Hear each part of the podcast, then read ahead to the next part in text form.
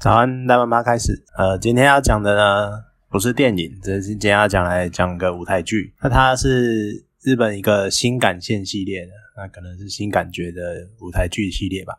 那这个剧名呢是日本朋克无忧未眠摇滚，它是有点就是摇滚版的音乐剧那种感觉。对，然后偶尔啊，再看一下那种舞台剧是蛮有趣的，因为就换换口味嘛。它其实它不算真正的舞台剧，毕竟是它翻拍成影像档，然后在电影院播放。不过看起来是不错。那它的剧情就跟标题就很明显，它就跟日本一个传说中的大盗石川无忧卫门有关。石川无忧卫门是日本一个很有名的义贼，那它大概跟台湾的廖天丁差不多，就那种呃劫富济贫。对，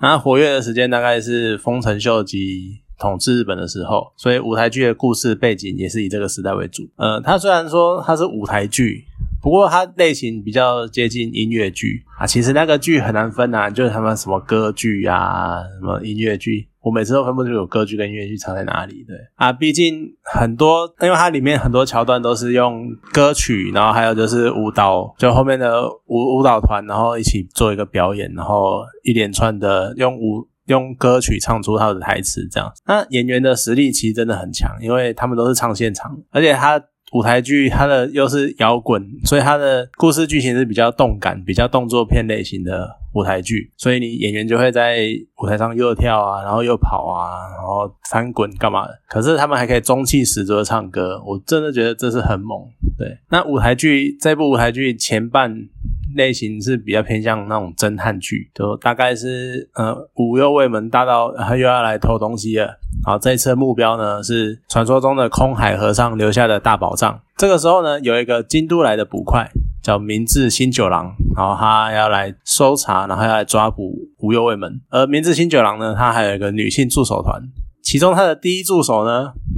一出场，然后看到那一身蓝色的，然后有点像西装外套的款式，然后还有一个红色的大领结，然后戴着黑色的粗框眼镜。哦，原来是东京死神啊！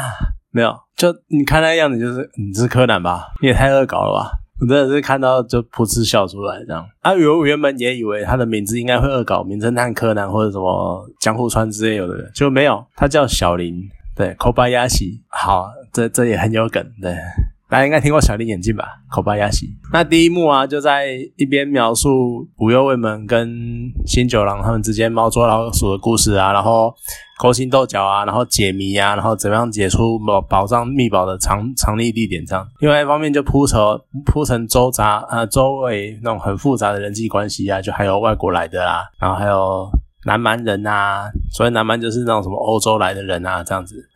可到第二幕呢？剧情出现一个很重大的转折，原来新九郎他的身份不简单，他是明智光秀的私生子。然后他呢，他想要他最后战想要把空海的大宝藏据为己有，是为了要建立军队，然后要跟丰臣秀吉对抗。但毕竟 时代就是过了，他现在就是丰臣秀吉的时代，你他只是你。就算拿了再多保障、再多的军费，你都只是小小的地方势力，你没办法对，你没办法对抗丰臣秀吉麾下的军队。而且前面讲的铺陈的那个同盟军里面，他还有扯外扯后腿的那个外国势力，就他只是想要打倒你，然后把这个地方建立成一个军事，借由你的力量把这地方建立成军事堡垒，然后让西班牙的人来占领这边，然后可以从这边当据点进攻日本这样子。所以新九郎只是被这些人利用而已。所以呢，这个王子复仇记。王子复仇记就没有办法成功，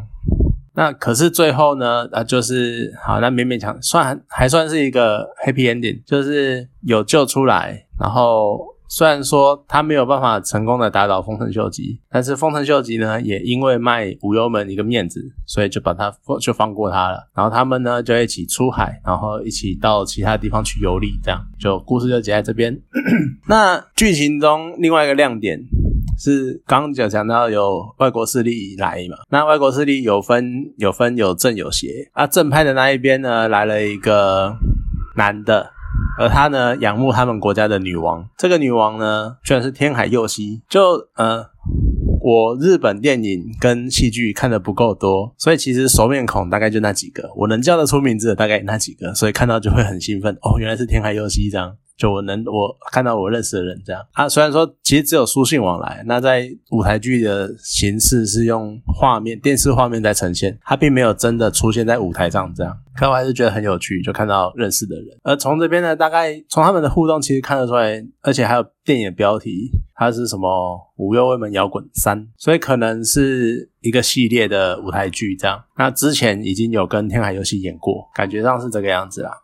那整出剧呢，有趣的地方就在于。一开始觉得哦，它就是一个很普通的侦探剧，结果呢，剧情的慢慢推进，然后最后发展成一个超级错综复杂的王子复仇啊，外国外敌到国，然后还加上恋爱线的爱情剧这样子，整个格局变得超级大，让剧情变得就很丰富，然后你不会觉得很单薄，不会觉得太平板或者一条线这样，就真的很复杂，而且可能是因为是舞台剧的关系，所以它的节奏比电影还要快，这让我觉得更好看，因为我。很久，因为我一直以来都觉得日韩的电视剧或电影其实步调，韩国可能比较没这个印没这个问题，但是日本的电影就是步调很慢，就有的时候常常停在一个画面停很久。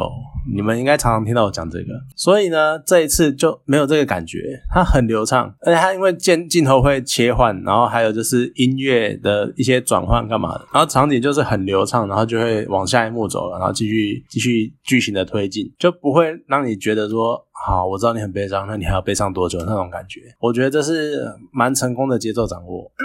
而且啊，它的它是音乐剧，可是它是摇滚音乐，它所以它的曲风，我本来就蛮喜欢摇滚乐的。然后它的曲风也有打中我，因为它有那种日本那种热血，然后动感的那种节奏感，因为它是动作类型的剧，所以让我我在观影的过程也不禁就是跟着打拍子，然后跟着摇动这样，还是不担心会吵到人啊，只是就是也会跟着嗨起来。我原本还担心说，因为它片长三个小时，我原本还怕说会睡着，而且还没有中场休息。可是从头到尾，你光那个音乐一下，然后你那个气氛就会起来，然后你就觉得很嗨，所以就是从头到尾毫无冷场。我觉得不错。那看完就好奇嘛，那才看了一下演员名单，我才发现哦，原来主角新九郎就是三浦春马，他就是前阵子日本自杀的那一位男演员，就觉得有点惆怅。我觉得他把那种聪明。